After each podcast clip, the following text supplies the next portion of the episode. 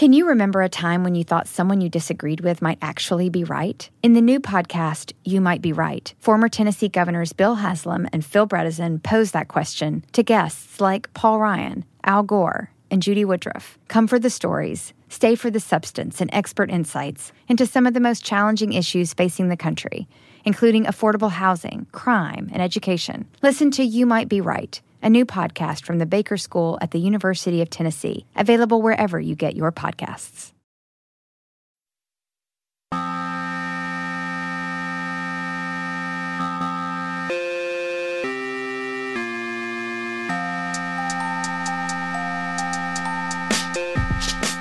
Hello, everyone, and welcome to another episode of the TakeCast. My name is Davis Mattek. You guys can find me on Twitter at Davis Mattek. In this episode of the show, I'm joined by my buddy Paul Villasmar. Uh, you might know him better as Pew Pew Pew. He is a professional daily fantasy soccer player. Uh, he actually was on the show kind of at the height of the pandemic about uh, 10 months ago at this point and we chatted about uh, you know his career professionally playing poker professionally playing dfs soccer DFS, a lot of that stuff. So, in this episode of the show, we we preview the Champions League final that is coming up this weekend. We preview the European Championships in soccer that are coming up on uh, June 12th, I believe, the day it starts. And also, of course, we had to talk about the the crypto markets as well because Paul is well versed in those things. So, hope that you guys find it interesting. Hope that you find some actionable stuff here.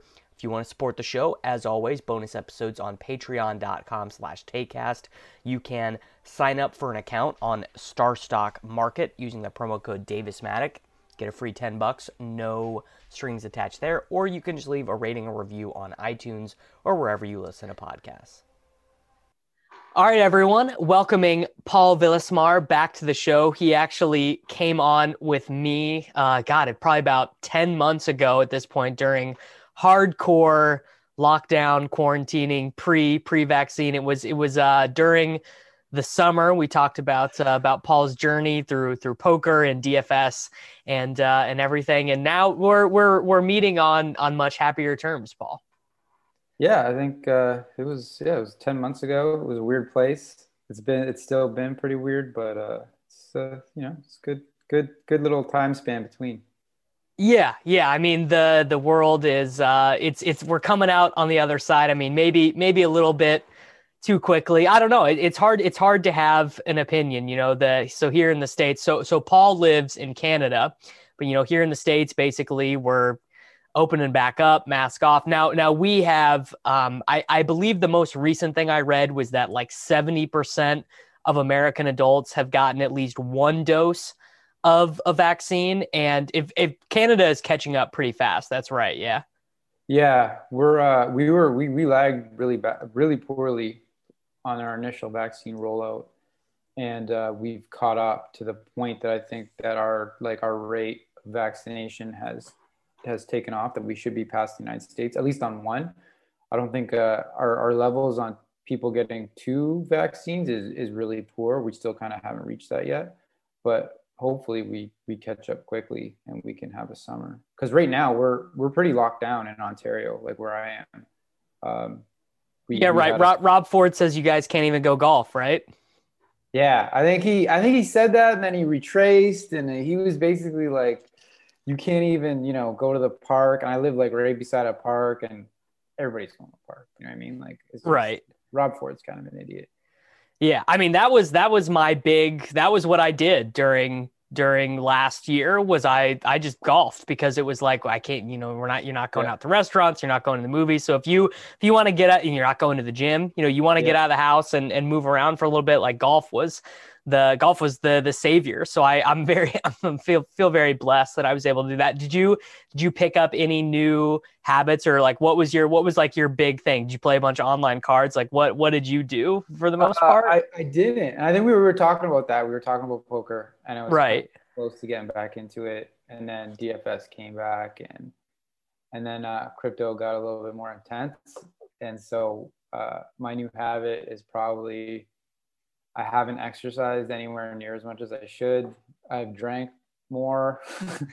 um, Yeah, I feel like that was super common for a lot of people. Like a lot of people got into like just you know making cocktails and drinking wine and stuff. Like I, I know that that was a big thing for a lot. A lot of people joined like wine like mailing lists and stuff. I saw that like subscription yeah. alcohol services kind of took off.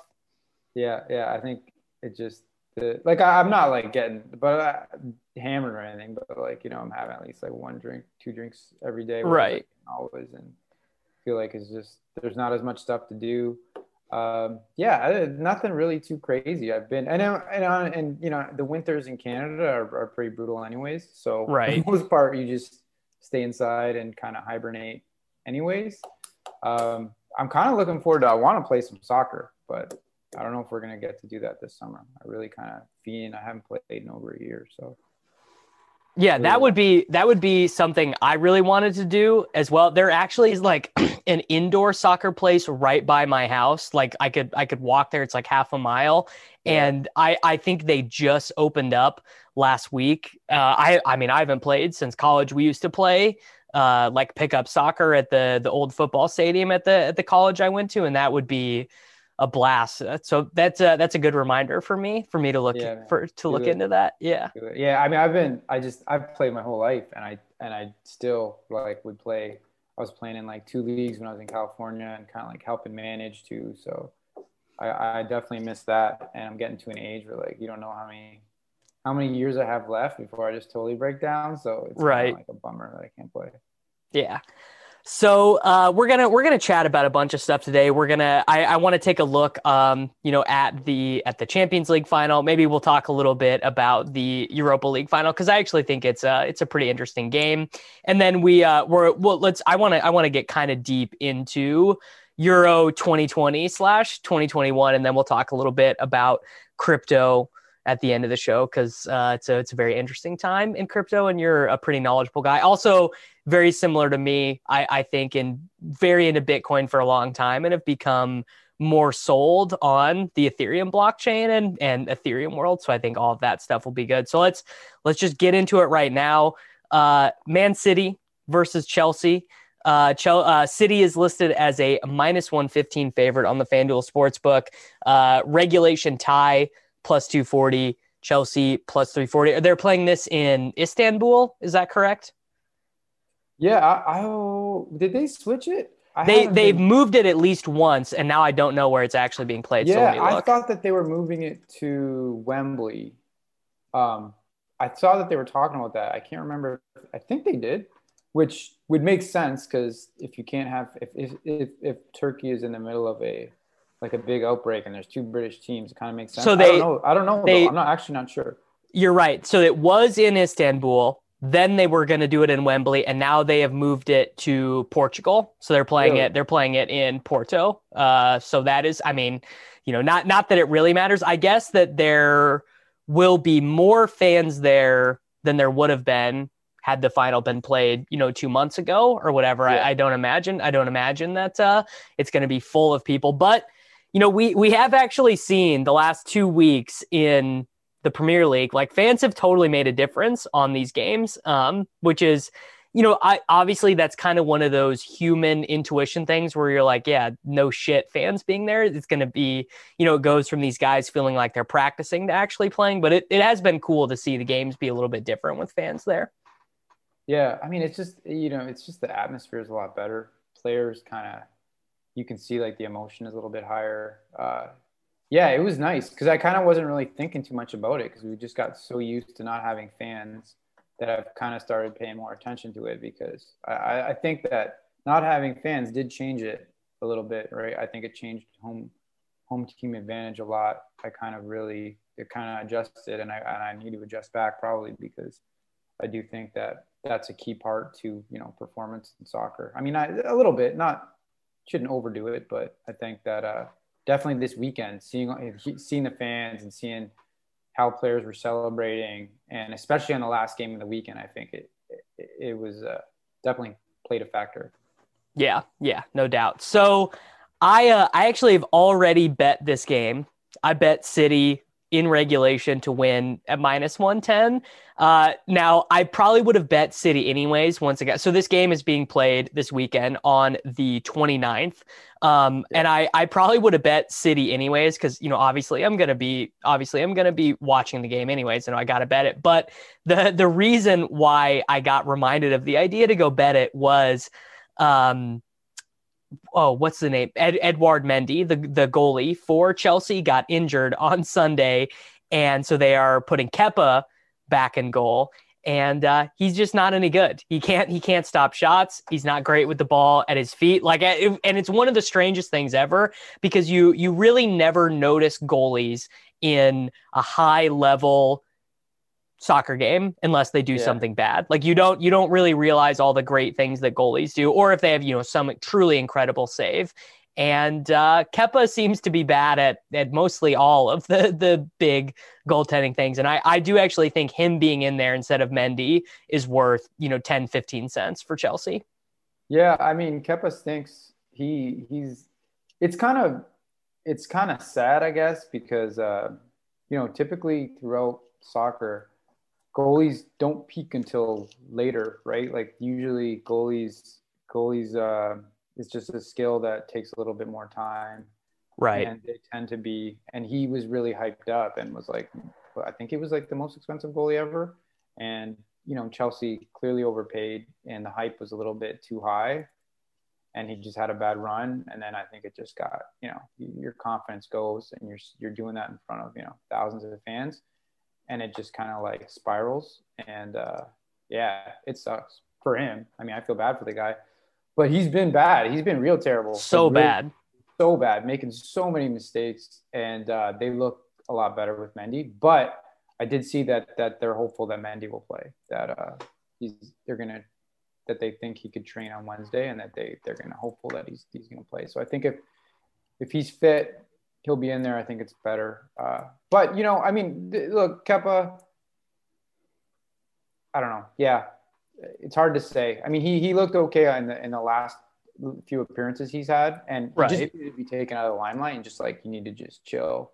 I think he he may end up being okay eventually. I just I think he was overhyped and and he just needed to be. I think Chelsea. Well, yeah, most most expensive goalie ever, and and still even even two off seasons after, still the most expensive yeah. goalie ever. So you're and he's, you're and he's super young, right? He's still very young. Yeah, tw- 25, I think, still.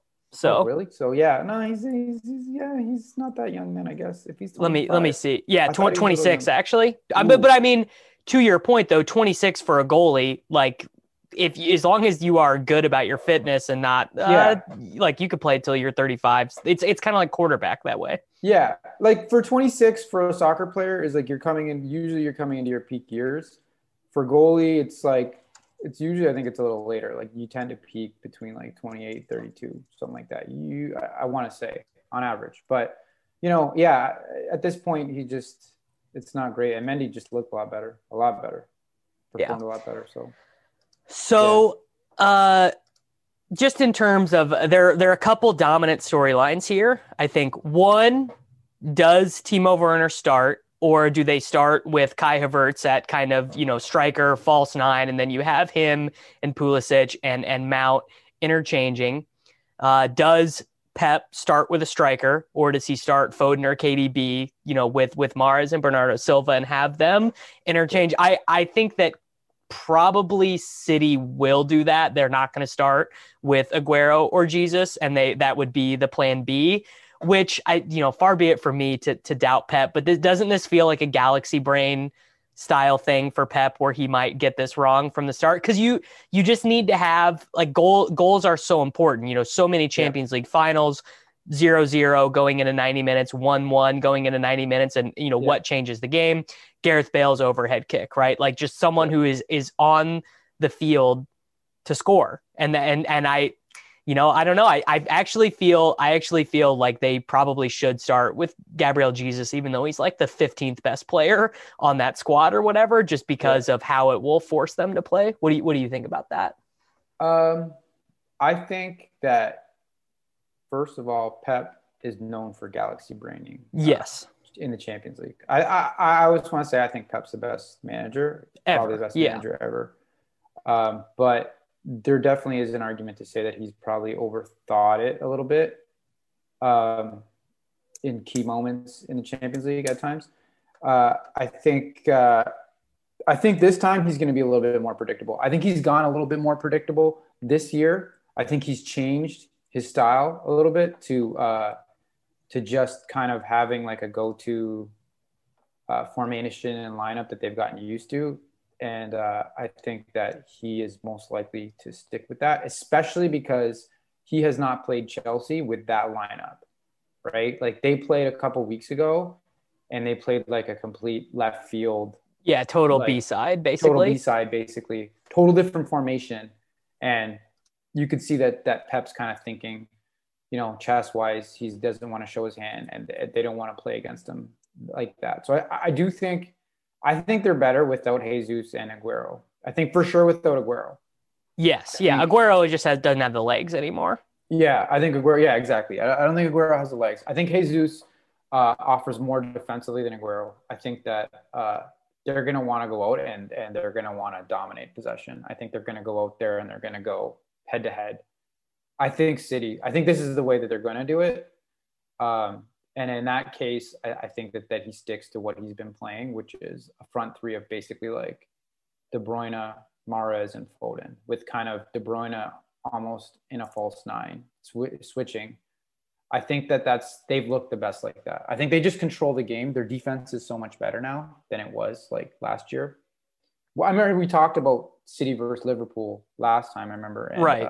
Uh, and since then, I think City has just they've just really yeah, Pep Pep just figured out the defense. It's it's uh, Ruben Dias and and John Stones. Cancelo yeah. has given them great performances, and and uh, you know Kyle Walker. I yeah. like they they've gotten to the point to where actually, um, you know, it's it's better to have Cancelo in there. I actually don't think Cancelo is going to start though.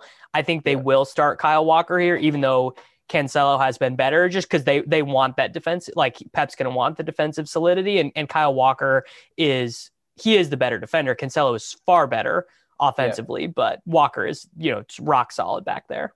I want to say that I think Walker starts for sure. Uh, yeah. I think it's more down to uh, Zinchenko and Cancelo, with Cancelo on the opposite, which he's played a lot this year on the left. Right. Yeah, because that fits Pep's style of inverting the fullbacks anyway. Yeah, I think uh, I think he wants to. I think Chelsea and City want to kind of control possession. I think uh, City is going to want to be dominant on possession. I think they always want to, and I think that they're really going to try to force Chelsea off the ball, which is not their strong suit. I think City has a much better chance of controlling the game and dominating possession than Chelsea does.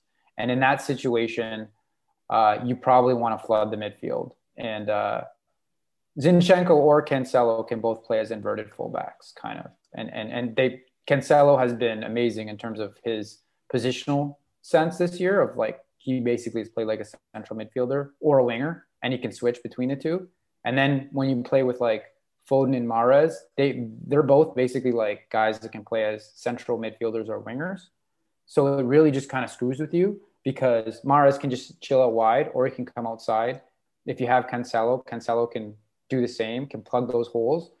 And uh, Pep, who's kind of like the person who's perfected that kind of false nine system, really with the inverted fullbacks, it just changes everything because it allows his uh, his central midfielders to basically play as a false nine and get in the box, which yep. Gundogan and and De Bruyne have done like amazingly well. And you're allowed that freedom if you basically can have a fullback that comes in and plugs those gaps. And uh, Cancelo, Walker, and Zinchenko all do that really well. Mendy doesn't. He's he's kind of just bad, but uh, the other guys. Yeah, really Mendy just wants to cross. Mendy just wants to get down the flank and and cross. So I, I don't think he'll he'll go there. Um, uh, then I guess the other big question is, do they run? Do, does Chelsea run with the Reece James Ben Chilwell pairing, or do they try and get a little bit uh, a little bit of because Marcos Alonso is very good offensively at getting in the box. He's really yeah. good on corners. What? Because he's like six three. Um, I, I I think Chilwell will probably start. Um, it'll be Jorginho and Kovacic in the midfield, and then a front three of Pulisic, Mount, and Werner, but I, I don't think they should start Timo Werner. I, I think they should start Kai Havertz, but I, I don't think that's their plan. I, I think it will be Werner. And I mean, you can just see it in your head already, right? Werner gets through clean. He's eight yards from the net. He's got Ederson dead to rights and he scuffs it wide. Like you just, you can see it playing through your mind right now. Yeah. Um, yeah, I agree. I think, uh, ha- I mean, Havertz is kind of coming back from an injury, I think, right? He hasn't been yes, starting. Yeah. I think they're better with probably with Havertz there. I, I do think, though, it probably makes more sense against City, just from a how you set up standpoint, to have uh, Werner uh, to be a little bit more counterattacking, right? Which he's got more pace and he's a little bit better on the break since you're you're probably not going to have as much possession. And he he can put pressure on the ball too. Like Havertz is kind of just you know I mean not slow, but he like Yeah. he, he doesn't cover as much ground. Timo is going to cover a bunch of ground. Yeah, Havertz is more of a brain. He's more of a, you know, he's less of an ath- athletic player. Doesn't pressure. I mean, he, he's fine. It's just that Werner is like a, you know, super athlete.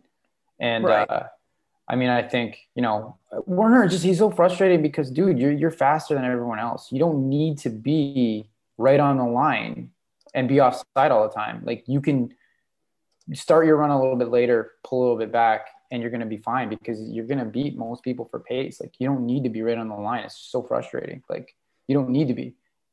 And he, he is like so often, so often he's offside and he just scuffs chances too much. I mean, I think he's a really good player and I like him and I think he was a good signing. I just think that he needs to kind of, I think Yeah, he'll get it together and I think he'll be great, but I think he's just, He he's like uh, every Chelsea showdown slate. I just play him in captain because he's always like forty percent owned, nine percent owned.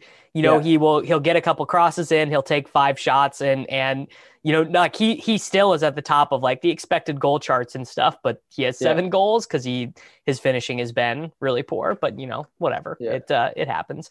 Uh, all right, real quick, I do I do want to take a look at the Europa League final because it is yeah, interesting because it's Man United against a team that is so defensively sound. And this is what they've struggled with all year is like if you let them on the counter, they're actually so good because Bruno is so Yeah. good on the counter. Rashford is great on the counter.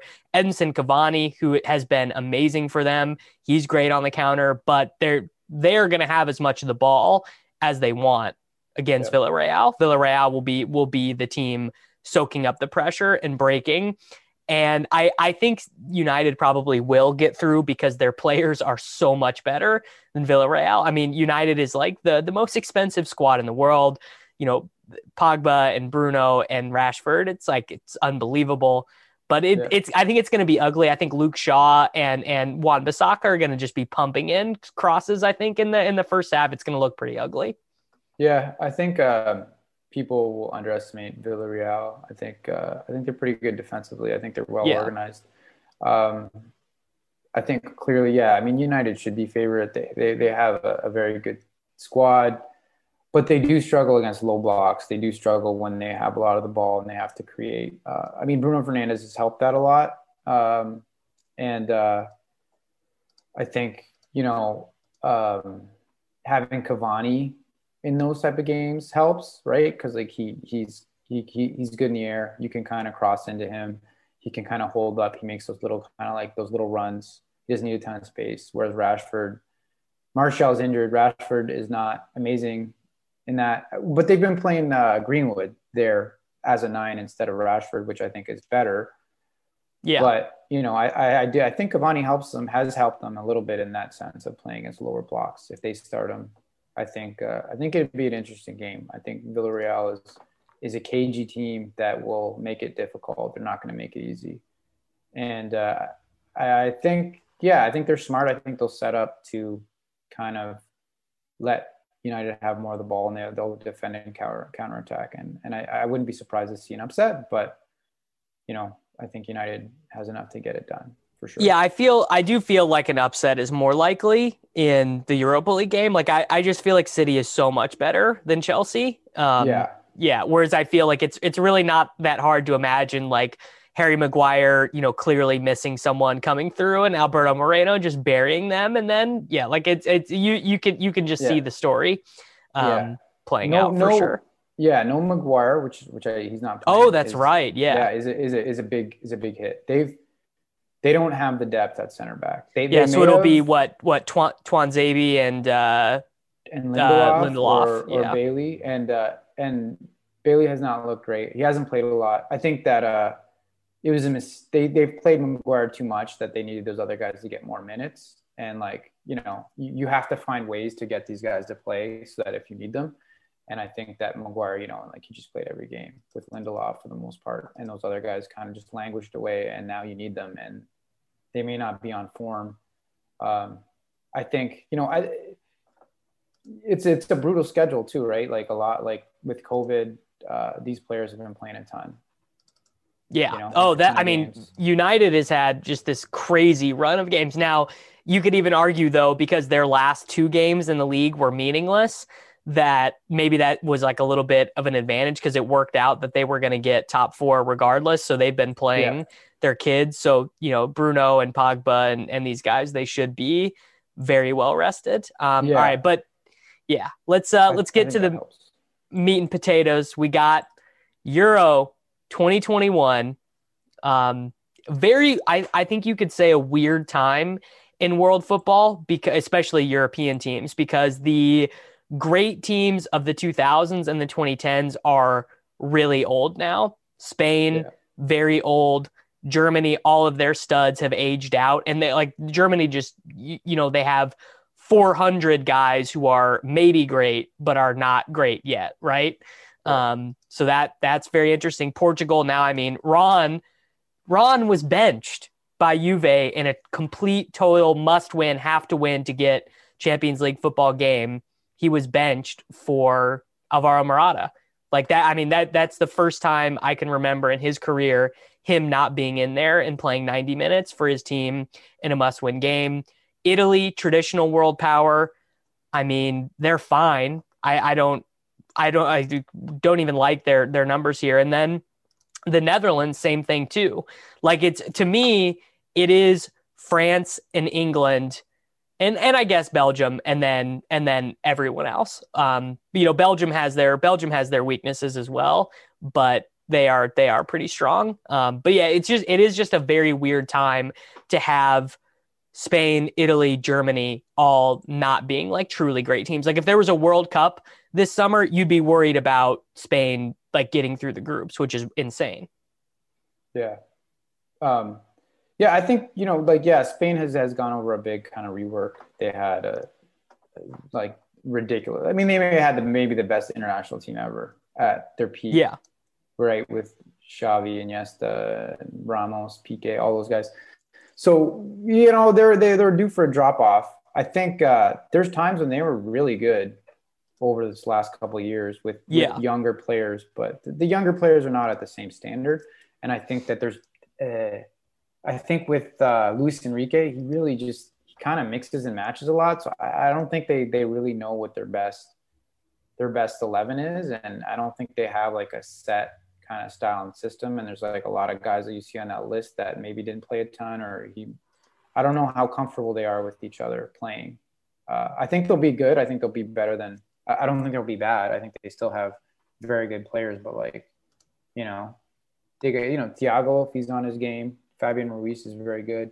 Busquets has has played really well this season, the second half of the season.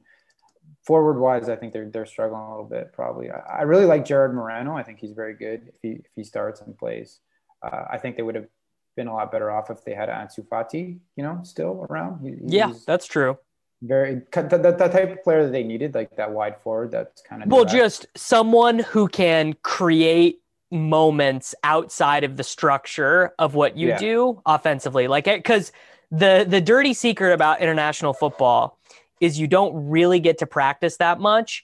And Yep. so the international football can just be really boring because the offensive moves are not as drilled. The your your the teammates are just not as used to playing with each other. And one of the big advantages Yeah. Spain had was everyone played for Barcelona and Real Madrid, and so they were Yeah. super used to playing with each other. They knew each other's strengths and weaknesses. Like they just they they had partnerships that were there all, all year round. And so when you when you lose that and you you are not the most physically talented team anymore, um, you you need someone like Ansu Fati or you know whoever to just provide a couple moments of brilliance per game. Yeah, yeah, and I think uh, like I think that that is a big difference with international versus club. You're not there every day working with the players. You, yeah. you can't tactically set up the way that you would. Um, and a lot of the managers just aren't as good. Like like like the best managers usually are going to be in in club soccer. In club soccer. Yeah, but even then, they're out. even even if you're you know a top manager, you just don't have the time. The players you you see them every few months, and then you see them for a short period of time. Tactically, it's different to set up. I think you know a lot of people have romantic views of international football, but like it's just not as good. It's just it's just not it's not, um, and that's just due to the way it's set up and the nature of it. And this year could be even worse because less they have less time to prepare probably. Yeah, I mean that's just, so, so, that's hectic. a good point. Is COVID is going to have a big impact. So I think teams with continuity, teams yeah. who you know aren't going to be shuffling around the lineup, aren't going to be shuffling around formation. You know, I think yeah. that those teams are probably going to have an advantage, which is which is why I think France, who basically they're not going to have anybody new, right? The forwards are going to be Mbappe, Griezmann, and then and then they will probably rotate that third forward, depending on, you know, if, it, if it's a super defensive game, they might even play, you know, Moussa Sissoko as one of the forwards. Um, but but probably it's going to rotate between Coman, Benzema, Ousmane Dembele, whatever, and then the defense will be the same. It'll be it'll be Varane, it'll be Kimpembe, it'll be Pavard, and it'll be Lucas Hernandez. Uh, the goalie's not going to change. Yeah. I mean, it, yeah. it's it's unbelievable how good France like France is as good at international soccer like as USA is at basketball almost. Well, I will say this: um, I'm not so I'm not so high on France on paper. Okay, let's hear I, it. I think I think that those re- that those reasons that you laid out, I think are are their strengths. Is that they know their squad, they have their team, they just play the same for the most part. Like I don't think. Yeah, they play really boring. They play yeah. so they play so boring. Yeah. Yeah, they play they play boring. It's a it's kind of effective. I, I don't think Deschamps is a great manager at all. I think that he has so much talent, and I think in the World yeah, he's Cup, he's the France national manager because he's he, I mean he was a great player for the French national yeah. team, but no one no one from League One is trying to hire this dude.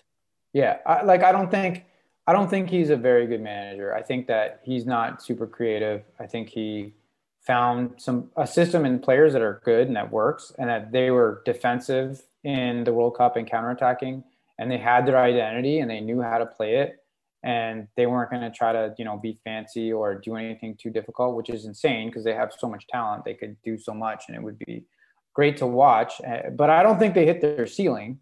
I think that you can still be underperforming and win the World Cup, right? Like, like I think what they did was very good, and I think they deserve to win the World Cup. I think that will still carry over, but but throughout these these uh, qualifiers and stuff, they haven't been super impressive, and and teams now get to see them a little bit. They get to kind of like you know uh, set up against them, and I think that like they should evolve, and you have to kind of take another step. I don't think they will. I don't think they. I I think, and I think like taking guys like Sissoko and like Tolisso, who I think is a pretty good player, but he hasn't been playing. But Sissoko is just like, what are you doing? Like, like take take in in the in Ndombele. Like they didn't even take him, and that guy's great. I just I, I don't get. Yeah, it. you'd and you'd much rather have him annoying, in the midfield but, but, than yeah. I think they're gonna. I Sissoko. Yeah. Uh, yeah, I think you've got. I mean, I you, are gonna have to you're gonna have to hit another level, I think, and, and you want to have to go out and try to dominate the ball and have possession. And, and a guy like Ndombele can just offer so much, whereas Sissoko just doesn't. I don't think. Yeah, and I, I think, mean, I think they're have, their their biggest competition is England, which you know, norm. I mean, England is is always kind of over favored in the betting market. So right now on the FanDuel Sportsbook, France, they're outright for the Euros is plus four seventy. Yeah. England is plus 500. Belgium, we're going to talk about them in a second, are plus 650. But I, I think you could say the combination of like tactical solidity, because I, I love England's tactics for international. 353 or 343 is perfect yeah. for international football because you have three dudes who know I'm defending, I'm not getting up all game. You'll have yeah. one really offensive wing back and then one being one wing back who does a little bit. And then the way that Gareth Southgate deploys his his midfielders is basically they are they're like water carriers. Like that's that's their only job. And then the forwards, you know, they they also know what they're there for. Like this is not like France where Deschamps is going to be begging Griezmann to come back and, and pressure the yeah. ball, right? So it'll be I guess the the problem that England has is trying to give minutes to Mason Mount, Jack Grealish, James Maddison because the the way they set up is they play Declan Rice and um, Jordan Henderson in the midfield, and probably that actually works best against France and, and other good teams. But you know, in some of these uh, groups group stage games against you know Austria, the Czech Republic, whatever, they probably should play one of those very creative young midfielders in central midfield. They should play Grealish over Henderson, Maddison over Henderson. They and I don't I don't know if Southgate will. I, I hope he does. Um, so I have a lot of the same thoughts on England and Southgate that I do on Deschamps. I, I think that uh, he's super boring the way he lines he's super up. boring i think he's just a coward man i think like like i'm a purist like i want to see you try to attack at least especially if you have the talent like england i mean you may be able to get results for sure playing very you know uh, workmanlike and there's nothing really wrong with that but england has so much england has never had this much talent they're a super talented side they have superly creative players and I, I don't think that Southgate, you know, has the managerial chops to set them up and to use them. And I think like him icing out Grealish for as long as he did is shows why that's the case. Like how this guy's been dominating. Like he, he should be one of your first players on the on the score sheet. Um, I think that uh, you have so much attacking talent, you know, and like Foden is a, is is amazing. Foden might not even get a start. Foden might Foden yeah. might be like the Foden might be like the best player on the team that won the EPL and wins the Champions League, yeah. and he might not even play. He might not even get a start in the Euros. Yeah, like let's play this game. If you had Pep Guardiola in charge of England, right? Like, how would that team look, and how would they play?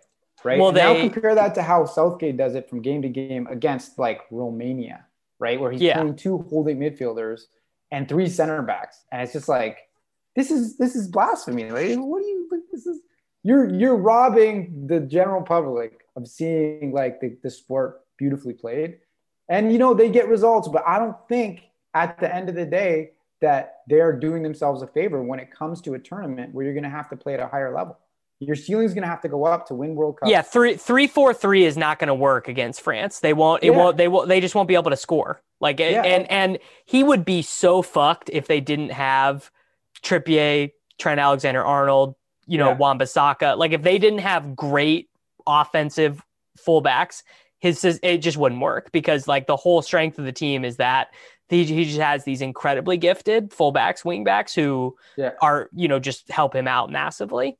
And the thing is, when you play the when you play that the the back three, you're taking a midfielder off the off the pitch, which in yeah. sometimes is, is perfectly fine. But when you have that many talented midfielders, when you have Foden, when you have Maddison, when you have Grealish, when you have Sancho, and you're taking off one of those players. So you're taking away your strengths for a weakness, which is like they don't have a ton of great center backs right now.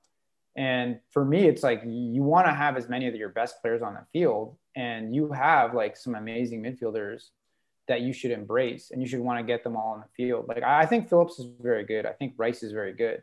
I don't necessarily think you should be playing both of them. I think Mount is very good. Like I kind of trashed Mount for a while because he was being played. I think the managers were playing him like advanced, and he wasn't doing a great job. But I think that you know since he's been playing for Tuchel, that he has been amazing. And I think you have to play him.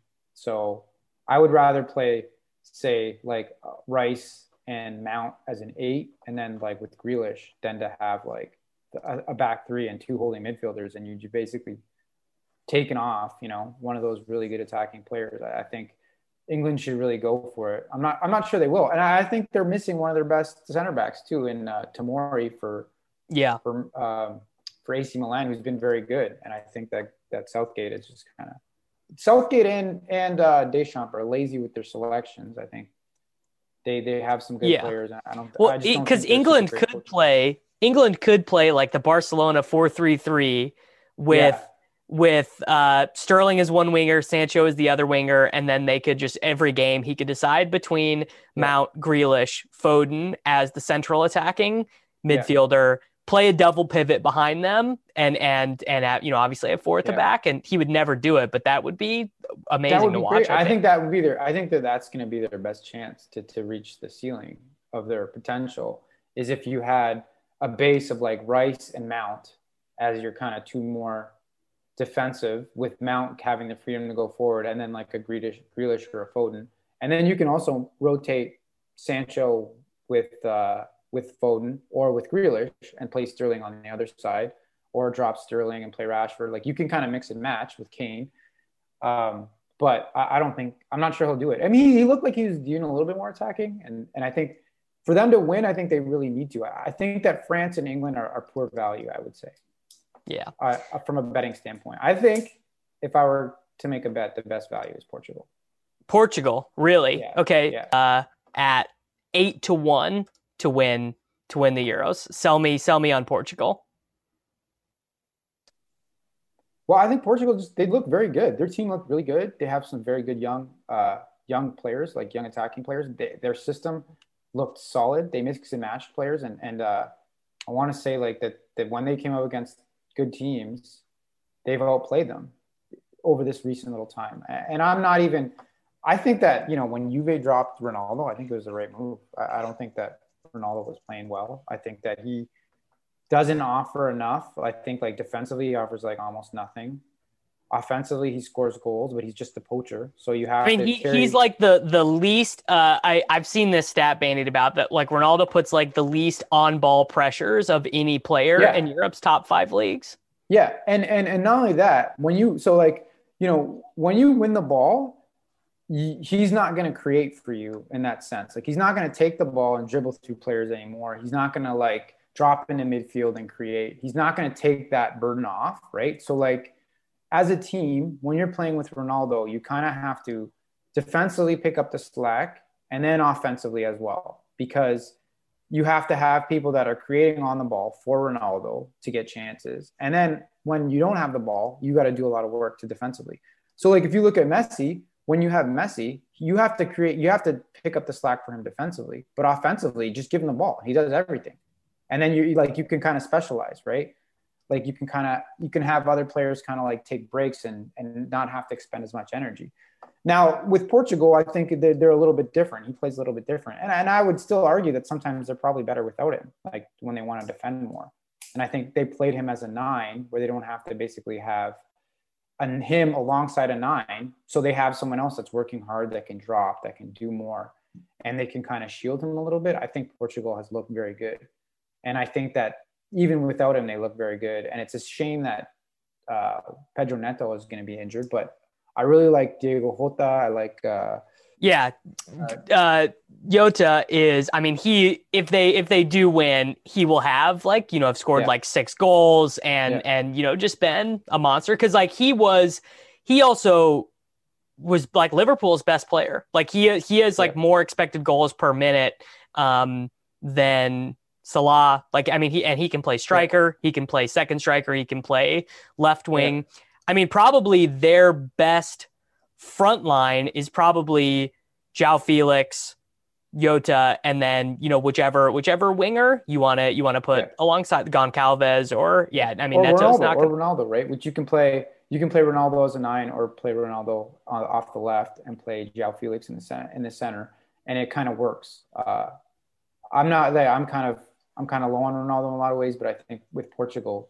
he's done pretty well. And he, even when he's played, he's played as a nine or he's played off the left, they've kind of found a good way to keep their press active and they've done it well. But when he's not in there, their their press is like ridiculous. Well, and, and a, a, a, a big problem Portugal does have though is they have one all world amazing center back. They have Ruben Dias who some yeah. some people I think you could argue that he was the best center back in the world over you know the the post COVID break that he his addition to the Manchester City lineup is yeah. is what has coincided with them being so great. But their other options at center back are guys who literally cannot move, like Pepe well, and Jose Fonte. They they are they're very good. They're very tactically astute. They are where they need to be. They are communicating constantly to their teammates. but they just cannot move. Like they're they are just going to get like just imagine Jose Fonte, you know, racing for a loose ball with Mbappe. Like you know, just they, these guys are they they're trees. Okay, so I will say that that is totally accurate, and uh, but I will say that Pepe was amazing. Still good, yeah. In the Champions League this year against, uh, I, th- I believe it was against uh, Juventus. Was just like Yeah. the player of the game and was insane.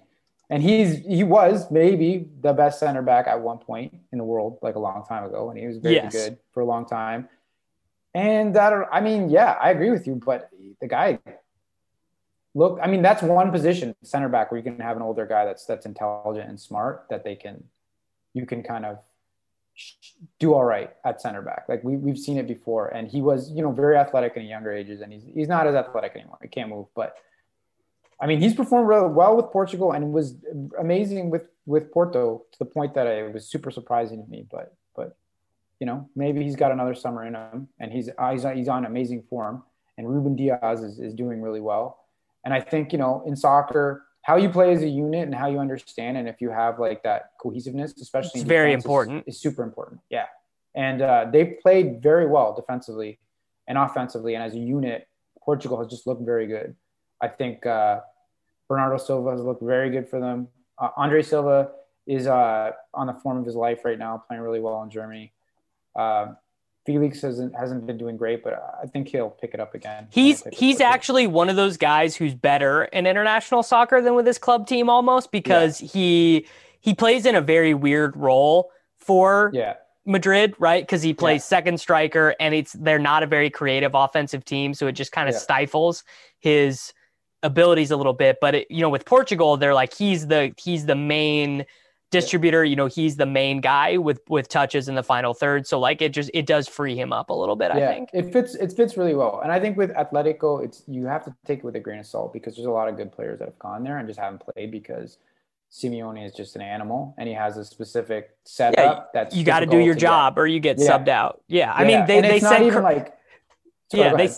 they sent Carrasco off to China and then brought him back because he was like no one no one could track back and do like lit- no one in the world wanted this guy. He goes to China and Simeone says I got to have him back. He's got because he because they tried Thomas Lemar there, they tried Yeah. Felix on the left, they tried to move Koke to be a wide midfielder, and no one would do what Carrasco did. So they were like, all right, we got to get him back from China. Yeah, I mean, I always liked Carrasco, and I was like, why is this guy going to China? Um, and he came back and just as like they won. Been Liga, amazing. He's been Yeah. great, you know, and and that's just Simeone. The system is over the players, and he's one of those one of those coaches that his defensive system and his work rate is is just way more important than your individual talent. Yeah. Okay. If I'm to tout a long shot, it's Croatia for sure because they still have the most amazing midfield. The the midfield that they are to run out is Luka Modric who is I think 35 now. So I think it gets very tough for him to play two games a week, right? It's Yeah. just it's very hard. It's very hard on his legs, but Luka Modric, when he is 100% good to go and fit, to me, still the best midfielder in the world. Mateo Kovacic, one of the best ball progressors, and he gets he gets no love and respect from EPL fans because he doesn't score and he doesn't really mm-hmm. assist either. But he Yeah, he's which is incredible. He is such Yeah. a good. He's been such a good player, and he and it was hilarious that Lampard was like, "This guy's no good," and it's like, Right. what are you like? You, I'm sorry, no, he's not the type of player that Lampard was. Lampard likes the mounts, right? Like, Yeah, He he, he likes the, the the fox in the box guys, right? yeah, and Kovacic is just not that player, but like he offers so much. He's such a good player, Yeah, and, and uh, then it's nice to see him thrive.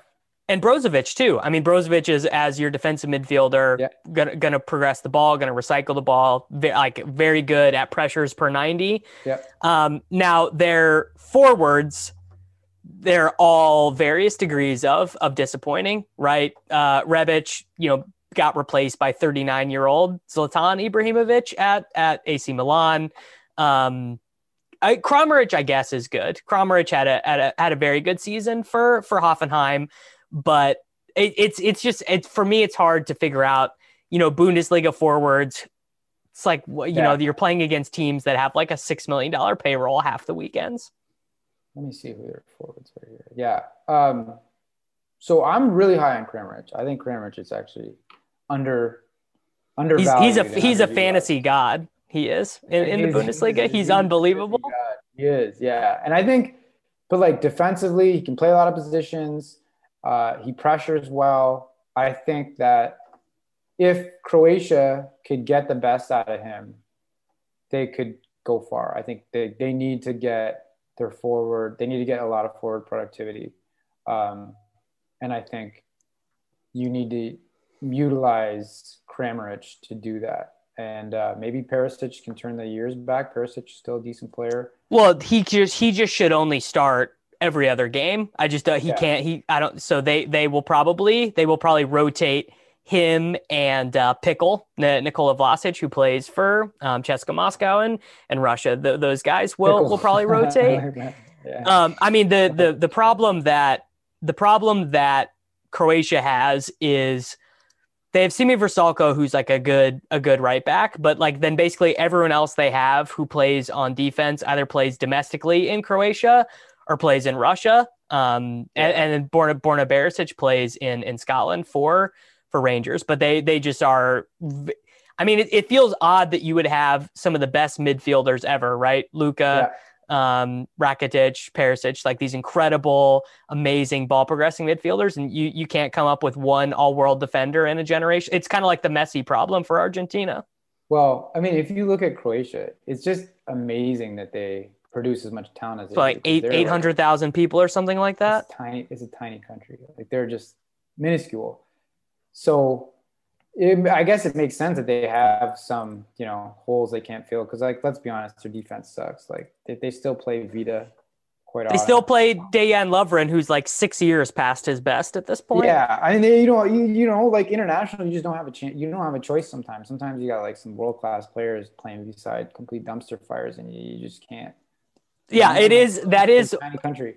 it's amazing. It's nothing else exists like this in sports where like Messi will be lining up in in you know for the Argentina national team next to some midfielder who plays for Independiente and is 32 and has never been to it's like it's like unreal some of the Yeah. the dynamics you get in international football like Well, I will say, I will say that the world, the soccer world is very Euro-centered, and there is Yes. a lot of very good players in South America that play in Argentina, that play maybe in Brazil, that don't maybe they don't come over to Europe, but like there's a breeding ground of super talented players. Now, Argentina as a national team is a dumpster fire because they're you know run terribly, but you know there's still a lot of really good talented players.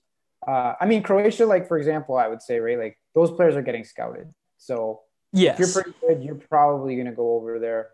Um, I think that they're, if I had to pick, I think that you, when you have a very good midfield, like Croatia has with That's the number one thing in international soccer. yeah, you can carry a lot. You can carry a lot because, and we saw that with the last World Cup, right? Like Croatia got had you know Rakitic, Brozovic, uh, and uh, Modric, and those guys were like a little bit old, but they carried the team because they're just you just they they almost any you can just you, you just have the ball the whole game. You just you just have unlimited chances because you have the ball. You're connecting passes to your teammates, and that's a huge advantage. Yeah, it's your it's right. It's like your cerebral, you know, your your cerebral system, your brain, everything is dictated from your midfield. So you got a really good midfield, you got intelligent midfielders. You can paper over some cracks, and you know, management is dumbed down and international. So Croatia is always going to have a chance.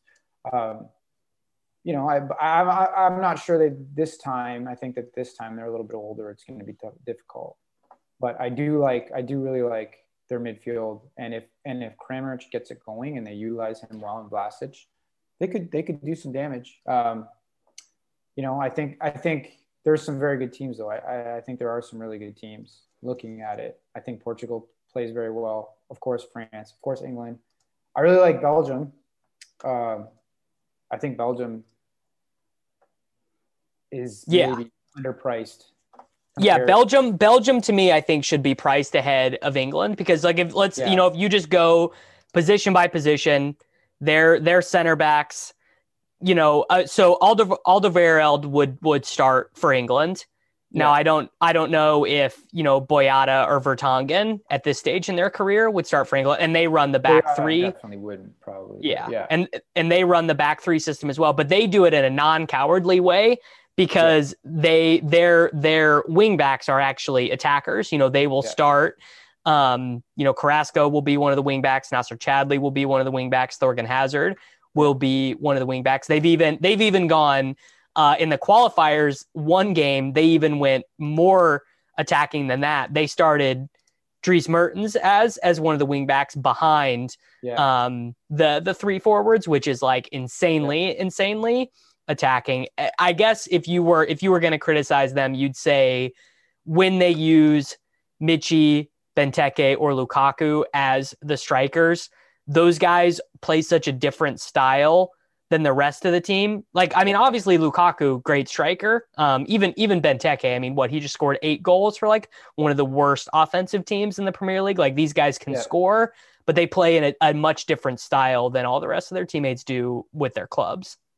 Yeah, I think uh, yeah, Belgium. It's uh, the the back three works for them. They they one of the reasons I like them is they have a set style that they know. They have the same players that have been playing together for a while.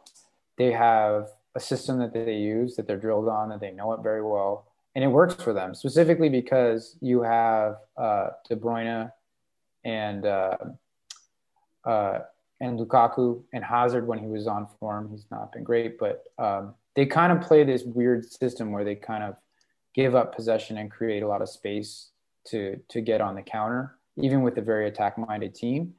Um, and Lukaku is not amazing with his back to goal, but is amazing like like when he's got space to run at you. Like he just crushes teams like that.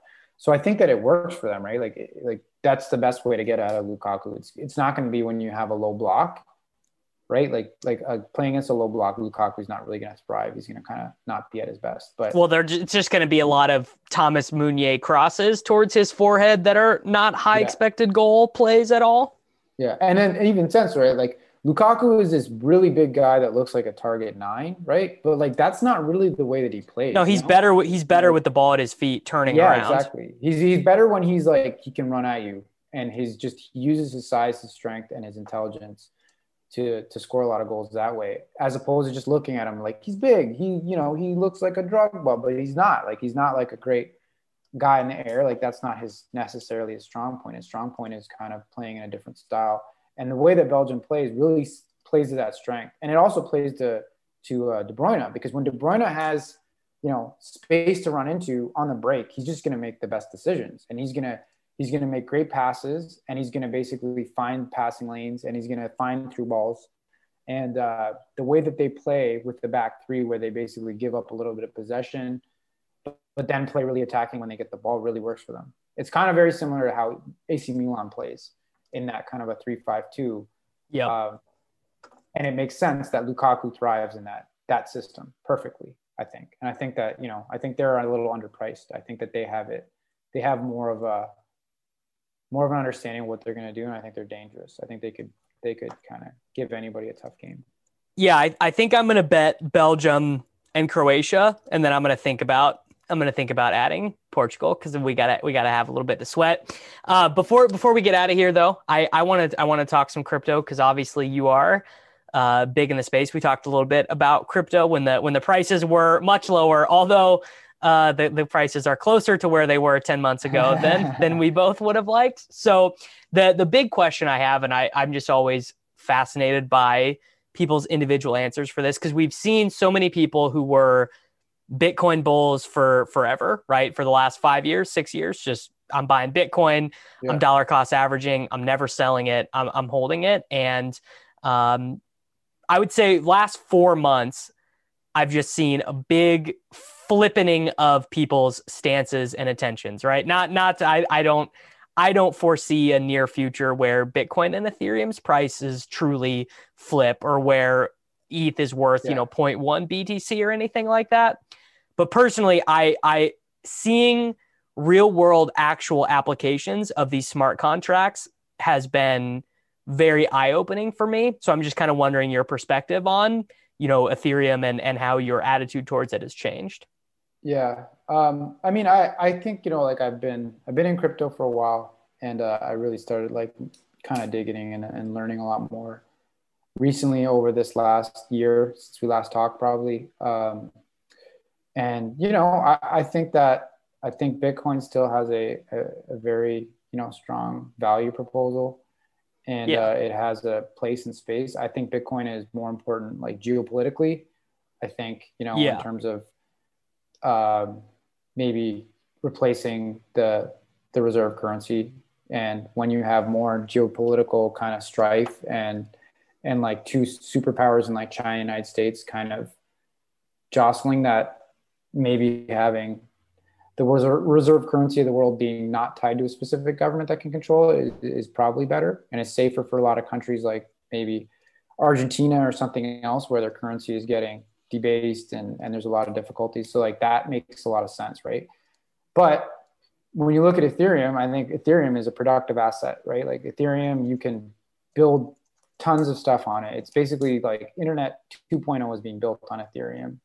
You can program it to do anything um, you can use it for DeFi. You can use it to park it to get a loan. You can you can use it to stake it, and and it's and it's it's it's its use case is not just that like hey this is going to be valuable and the number is going to go up and i'm going to hold on to this it's like actually companies can build on it on the ethereum network um, they can transact on it there is within DeFi, there is so much cool stuff happening and so much like innovation happening that is just not happening on Bitcoin. It can't really be built on Bitcoin.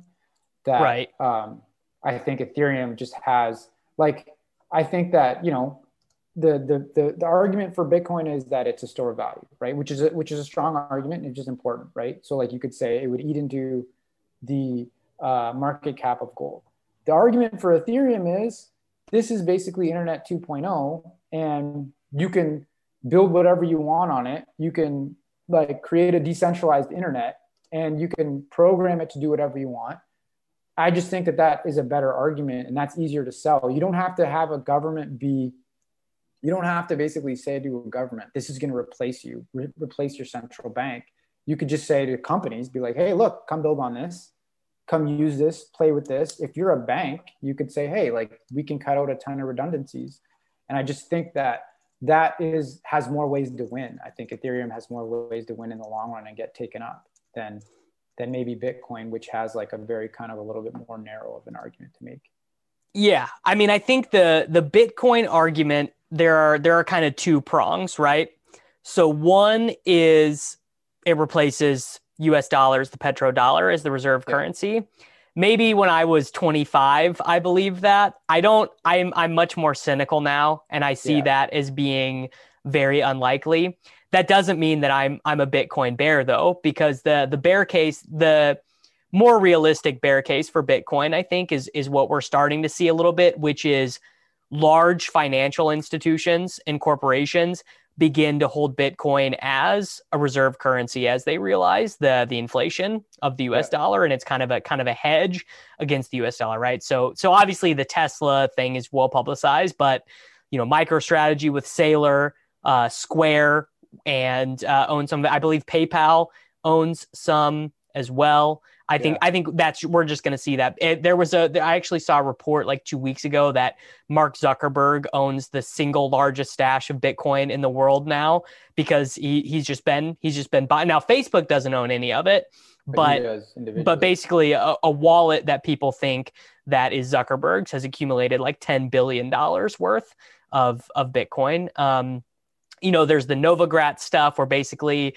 Mark Novogratz runs uh, a Bitcoin trust, which just buys Bitcoin yeah. for rich people and, and saves it for them. And I, I, to me, that just seems so much more realistic than the U.S. dollar capitulates and we yeah. replace it. Um, but that that's a very real use case, right? Yeah. Um, yeah, it's it's it's it's really it's like digital gold and so weird. I I happened to see someone tweeting about the Bitcoin white paper the other day, and I went back and I read the first couple pages and and it is funny that a lot of the the the Bitcoin bros, you know, talk about Satoshi's vision and everything. Yeah. And, you know, store of value really was not part of it when no. he wrote it. Now he did talk about that on the forums and stuff, and people have all those forum posts saved and everything. But it is it is fascinating to see that basically the the huge value in Bitcoin has not become peer to peer digital yeah. cash. It's been there's only 21 million. Like that's the that's yeah. the use case is only 21 million. Yeah, and th- that's the use case. And so like all these arguments that you know companies are putting it on the balance sheet, Michael Saylor, all these guys, that gets a little bit more precarious after this weekend. You know, like like the price went completely to shit. All of crypto, right? But you know, companies are just going to have a hard time stomaching and making that argument when that volatility hits and it crashes and it's just like why do you want to take on that risk if it and it takes that to get to like adoption. But like if that's the only use case and that's the only argument and we're putting it all on that that is a volatile uh, path to go down i would say. Not to say that it's it wouldn't work and, and i'm very still bullish on bitcoin. I just think like with Ethereum, it's like we don't need to have that argument that you have to put you can basically a company can put it on their on their balance sheet to actually use it and develop it and use it and and and make make things from it. And that's just a better argument, I think, that is easier to sell that all this volatility, you could say, well, with Ethereum, with smart contracts, you can do all this stuff. DeFi has billions of dollars locked up, right? Like, like, and it's innovating like really interesting things and i think at the end of the day if you're going to make an argument and you're going to sell it to to the business world right and in, in institutions you could say okay if you're chase and you have you know hundreds of thousands of employees and you mm-hmm. have how much money locked and then you can look at a, a defi platform that has 15 employees and has 40 billion dollars locked and their revenue that's just going to always be the final answer for businesses, right? Like they're always going to be like, "Hey, I can cut out all these redundancies and and and and basically utilize smart contracts and cut out all this this this waste." And that's always going to be an answer that they're always going to gravitate towards regardless of like that's just going to be that's just going to always happen. I don't think that's necessarily great for the labor force and there's different ways that you have to kind of right. that for sure. Like that can't just be an issue that's just swept under the table but i think that that is the final answer. And i think we're more likely to get there than we are to basically like try to sell bitcoin on future on you know on adoption. And we've ridden bitcoin a couple cycles in crypto. And you know it's it's volatile and it's it's it's boom or bust. And i and it would just be nice if we could kind of all, maybe separate it a little bit. And ethereum could have its own use case driven and bitcoin could have its own. And then it could kind of like both be you know good going forward but maybe not tied to each other as much. You know yeah. I'm, just, I, I'm, I'm a big yeah i'm a big ethereum. I've switched over a lot to ethereum and actually to matic as well to uh, polygon yeah and and one of the one of the other big things is because Ethereum, like there's an Ethereum foundation, right? There, there is Vitalik, yeah. and and crypto bros like don't like that, right? Like the centralization yeah. and everything. But when you're talking about government legislation, tax rates, regulation, yeah. The federal governments are going to find that so much more palatable, right? They're they're gonna they're gonna they're gonna view the Ethereum network and the protocol as much more understandable and much more um, you know, legislatable than yeah. than Bitcoin uh, transactions. Like I, I just think that's just true. Yeah, and I think that we're not going to be able to get away from this narrative of Bitcoin's energy use. Like that's kind of out there. No, it's like, it's here to stay, even if it's kind of bullshit. It's yeah, even yeah, exactly. Even if it's bullshit, it's still going to be used against us, right? And I hate Elon, and uh, I I like I, I can't stand the guy and like how he's kind of played this but you know it's there is truth that that it is taking a lot of energy that a lot of it is bullshit but if you're going to run that narrative you know ethereum isn't held to that. They can basically they're going to in the summer right they're going to decrease their energy usage and it's already a lot lower. Yeah yeah. That's uh that's definitely true. I mean and may, maybe i maybe i'll i'll get i'll try and get one of these uh, libertarian Bitcoin bros like Nick Carter or something on the show to come do a, a whole thing about about the Bitcoin energy. So I, I guess what I kind of had to go through this transition stage where I was like, look, I, I'm gonna I'm not gonna sell my Bitcoin. I'm not gonna trade it in for Ethereum. But what what I have done is just more of my USD weekly buys are going yeah. into Ethereum than than ever before. Cause I, I I do think the future of decentralized finance is I mean, we, this the eighty billion dollars is nothing. Like, do you know how much transactional volume goes through the stock market or or traditional banks on a given day? Like, it's it's yeah. not it's it's not even begun. Like, we're we're we're still in the dugout slapping each other's asses, in the words of Peter Overzet. Like, it's just beginning. Yeah, it's just. Uh, I mean, I I I wish I would have got into DeFi like last summer. I was a little bit late.